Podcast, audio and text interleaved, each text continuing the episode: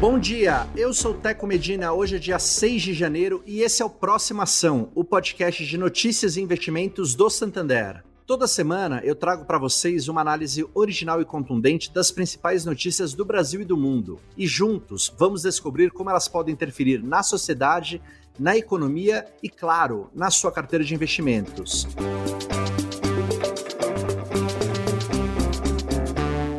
O ano que se inicia é uma página em branco, mas já se esboça o que poderá vir. Por isso, preparamos um programa especial para que você possa estudar com calma as possibilidades de alocação dos seus recursos em 2021. E quem vai conversar com a gente hoje, nessa edição especial de início de ano, é ela, Sandra Gouveia, superintendente da Santander Corretora. Oi, Sandra, tudo bem? Bom dia. Olá, Teco, tudo bem? Bom dia, e você? Tudo ótimo. Sandra, a gente tem desafios importantes pela frente, mesmo com a perspectiva de vacina, a pandemia ainda não acabou, talvez possam ser necessárias novas medidas restritivas. Também temos algumas incertezas aqui no Brasil e no exterior, mas inegavelmente o Brasil começa com uma perspectiva econômica melhor do que tinha no final do ano. A gente tem que reduzir o desemprego, fazer algumas reformas, a gente vai ter que restabelecer uma relação comercial com os Estados Unidos, mas diante desse cenário, a que riscos os investidores devem ficar mais atentos em 2021? no Brasil e lá fora? Bom, Teco, apesar do movimento otimista que tivemos no final de 2020, estamos começando o ano ainda mais cercados de algumas incertezas. Neste primeiro momento, alguns temas como vacinação, recuperação da economia, agenda de reformas e gastos do governo ainda precisam de uma evolução, além de outros temas globais como Brexit, relação comercial entre Estados Unidos e China, há receios ainda com a pandemia, afinal, ela ainda não acabou. Por outro lado, apesar desses temas poderem apresentar volatilidade e risco para os ativos, é possível um ano de recuperação, tanto para a economia local quanto para a global. E no caso brasileiro, precisamos acompanhar o plano de vacinação e seus efeitos. Caso seja observado uma boa evolução da imunização e a possibilidade de uma normalização das atividades, o mercado não espera uma nova rodada de estímulos como o auxílio feito em 2020 pelo governo. Outro ponto que merece atenção é como será a evolução da agenda de reformas. No mês de fevereiro, novas eleições vão definir os presidentes da Câmara e do Senado. Mas após esse período, a expectativa é que o foco do governo seja avançar com as reformas. E no cenário global, as economias também dão sinal de recuperação, com estímulos fiscais e monetários contribuindo para esse processo e diante dos planos de imunização, que inclusive já iniciaram em algumas regiões. E a atividade provavelmente seguirá uma trajetória positiva no próximo ano. Sandra, em 2020, uma das grandes mudanças que a gente viu foi que os investimentos tradicionais, considerados muito seguros, eles foram deixando de ser preferência dos investidores. Por outro lado, as opções que envolvem mais riscos apresentaram ganhos atrativos. Diante da perspectiva para 2021, o que, que a gente pode esperar para os investimentos? Olha, considerando os diversos pontos que eu comentei anteriormente aqui no exterior, podemos observar uma busca por ativos de maior risco por parte dos investidores. Todos esses fatores combinados, caso se concretizem, podem gerar uma entrada de fluxo de investimentos estrangeiros em países emergentes, sendo o Brasil um desses possíveis beneficiados. E neste cenário, investimento em renda variável pode ser um dos destaques para 2021, seja na Bolsa Brasileira ou nas bolsas no exterior. O investidor tem a opção de fazer isso através de fundos de ações, locais ou internacionais, compra direta via corretora de ações ou BDR, que são os recibos que replicam as ações de mercados estrangeiros. Mas a recomendação é que o investidor tenha sempre um portfólio diversificado, de acordo com o seu perfil, para explorar outras oportunidades. Lembrando que um objetivo importante dessa diversificação é o de diluir o risco total da carteira. Nós já comentamos alguns pontos dos riscos para 2021 e este tema pode gerar volatilidade. Então, é importante montar estratégias para tentar se proteger dessas oscilações. Sandra, vamos falar sobre o Banco Central. O Banco Central deu indicações de que existe a possibilidade de um ajuste para cima na taxa básica de juros. Hoje, a Selic está em 2%, inclusive abaixo da inflação. Com eventual elevação dos juros, o que, que muda? O que vimos na última reunião do cupom, os membros do comitê votaram pela manutenção dos juros em 2% ao ano. Porém, o que mais chamou a atenção foi a sinalização do Banco Central de que em breve poderá abandonar o seu Ford Guidance. Esse tom mais conservador visto no comunicado indicou que a normalização da política monetária poderá ocorrer antes do que se imaginava. E caso tal mudança antecipada da política monetária de fato ocorra, o ajuste deve ocorrer de forma gradual, Afinal, ainda observamos uma atividade se recuperando em um ritmo lento. E ao passo que temas como as eleições presidenciais americanas, a questão das vacinas e a mudança nas expectativas de crescimento econômico mundial vinham se desenrolando no final do ano passado, as recomendações estavam se ajustando para novos cenários, na busca de um retorno atrativo no médio e longo prazo. Investimentos no exterior, por exemplo, foram ganhando uma relevância na carteira dos investidores ao longo dos últimos meses, por se entender que era uma possibilidade de conseguir retornos atrativos. E levando em consideração que a recomendação é de uma carteira diversificada, ou seja, investir um pouco em cada classe de ativo de acordo com o perfil, pelos motivos que eu já comentei, o que pode acontecer ao longo de 2021 são possíveis mudanças táticas de peso das alocações para tornar a estratégia mais eficiente. Uma parte da carteira que pode ter alterações relevantes é o investimento em ações, podendo mudar as empresas ou o setor recomendado. E como é um mercado bastante dinâmico, a sugestão é contar com o apoio de um especialista.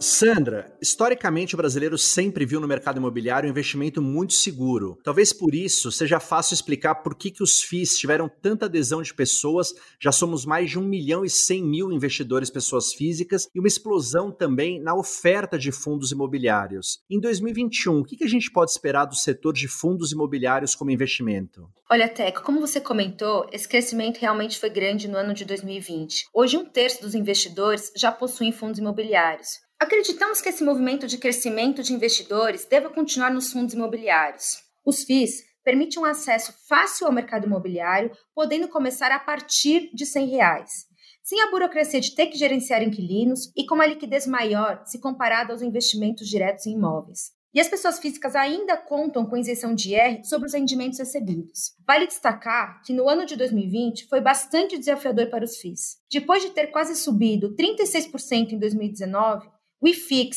o índice que mede os FIIs mais negociados em bolsa, acumula uma queda de 12,6% no ano. E os segmentos que mais sofreram foram de shopping, varejo e escritório, tendo em vista as restrições impostas pela pandemia do Covid-19. E do outro lado, os fundos imobiliários com carteiras voltadas aos galpões logísticos puxado aqui pelo forte crescimento do e-commerce, tiveram uma performance melhor. Para 2021, nosso time de analistas vê um potencial de valorização na ordem de 10% para o IFIX. E considerando que a taxa Selic deva permanecer baixa e o nosso time do Departamento Econômico aqui do Santander projete que termine 2021 em 2,5% ao ano faz com que o yield, aquele rendimento isento de IR dos fundos imobiliários, sejam bastante atrativos. E hoje ele está na casa dos 7% ao ano. Sandra, mas esse é um setor que depende muito de crédito e do nível de renda da população. Nesse cenário hoje, a gente tem juros baixos, mas desemprego alto. Então a gente imagina que alguns segmentos do mercado imobiliário tenham desempenho diferentes, melhores do que outros. Que cuidados que o investidor tem que ter na hora de investir em fundos imobiliários? Olha, Teco, o mais importante é ter em mente o que está por trás de uma cota de um fundo imobiliário, pois são ativos imobiliários, ou seja, assim quando o investidor decide fazer a compra do imóvel para investir, devem ser avaliados itens como localização dos ativos, perfil e qualidade dos imóveis, qualidade dos inquilinos, dentre outros. E, claro, importante também avaliar o histórico e experiência do time de gestão que toca o dia a dia do fundo. Recomendamos que o investidor não se exponha a um único fundo imobiliário. O ideal é montar uma carteira diversificada, sempre de acordo com seu perfil de investidor, como nos segmentos logísticos, escritórios, fundos de CRI. E para facilitar a decisão do investidor, o nosso time de analista cobre cerca de 50 fundos mais negociados em bolsa e faz análise detalhada sobre os ativos, pontos positivos e riscos. Além disso, temos desde 2017 uma carteira mensal com os fundos imobiliários que selecionamos oportunidade. E a performance dessa carteira desde janeiro de 2017 até novembro de 2020 foi de 110,09%, versus um IFIX de 51,59%. E todos os nossos relatórios ficam disponíveis de forma gratuita no painel do investidor no home broker da Santander Corretora.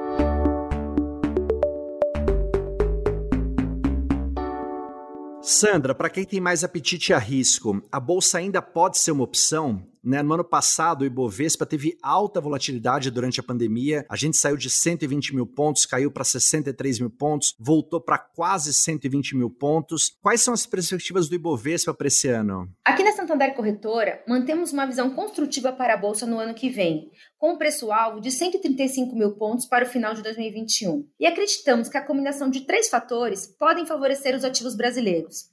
Primeiro deles é a reabertura da economia, levando em conta expectativa de restrições de mobilidades mais brandas em 2021, se comparadas a 2020. A segunda é a retomada das reformas fiscais.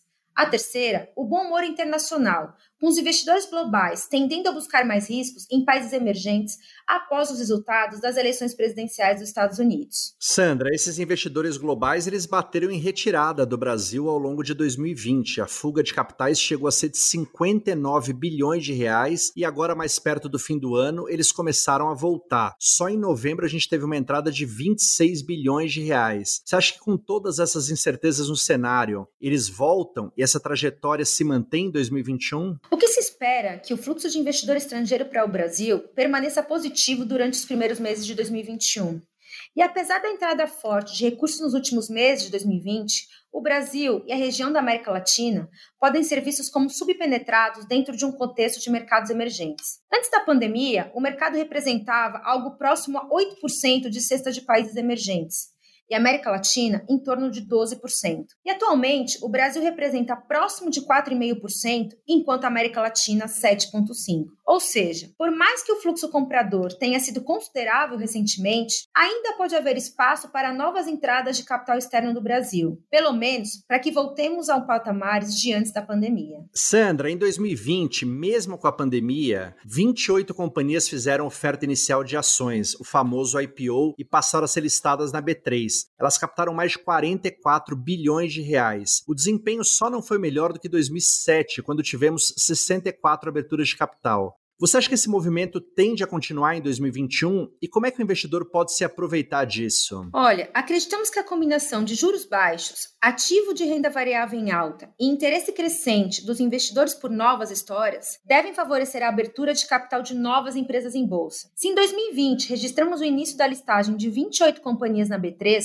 esperamos que para 2021 esse número possa ser ainda maior. E é claro que isso dependerá das condições de mercado durante boa parte do ano. Porém, se as perspectivas otimistas para a bolsa se confirmarem, é possível ter um ano positivo de IPOs em 2021. E nesse cenário, a maioria das operações reserva uma parcela das ações para o público de pessoa física. E caso o investidor tenha interesse, ele pode participar dessa tendência de IPOs, colocando ordens de compra e contribuindo para a formação do preço final de IPO. Lembrando que para realizar esse tipo de investimento, como se trata de um mercado bastante dinâmico, a sugestão é contar com o apoio de um especialista, que entenderá qual é o perfil de risco, bem quais as escolhas fazem sentido para o momento de vida do investidor.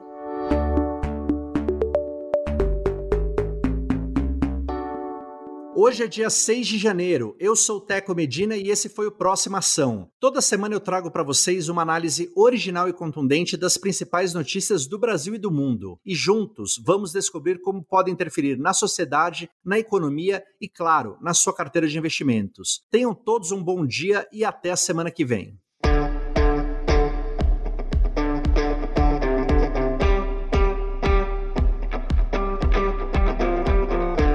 Quais os critérios fundamentais para escolher onde investir? Com tantas opções disponíveis no mercado, fica até difícil saber qual a diferença de uma para outra. Qual vai se adequar melhor ao seu perfil? Qual vai te trazer maior praticidade na hora de investir? É claro que também é importante levar em conta o talento dos especialistas e a boa análise do cenário. Mas seja qual for o seu perfil de investidor, recomendo que a solidez, a confiança, a diversidade de produtos e o conhecimento do mercado sejam fatores que pesem na hora de escolher onde você vai deixar o seu dinheiro. Seja qual for sua estratégia, o Santander trabalha duro todos os dias para trazer investimentos adequados ao seu perfil e ao meu. Se você ainda não faz parte desse time, você acaba de conhecer seu mais novo parceiro a longo prazo. Investir no Santander é a sua próxima ação.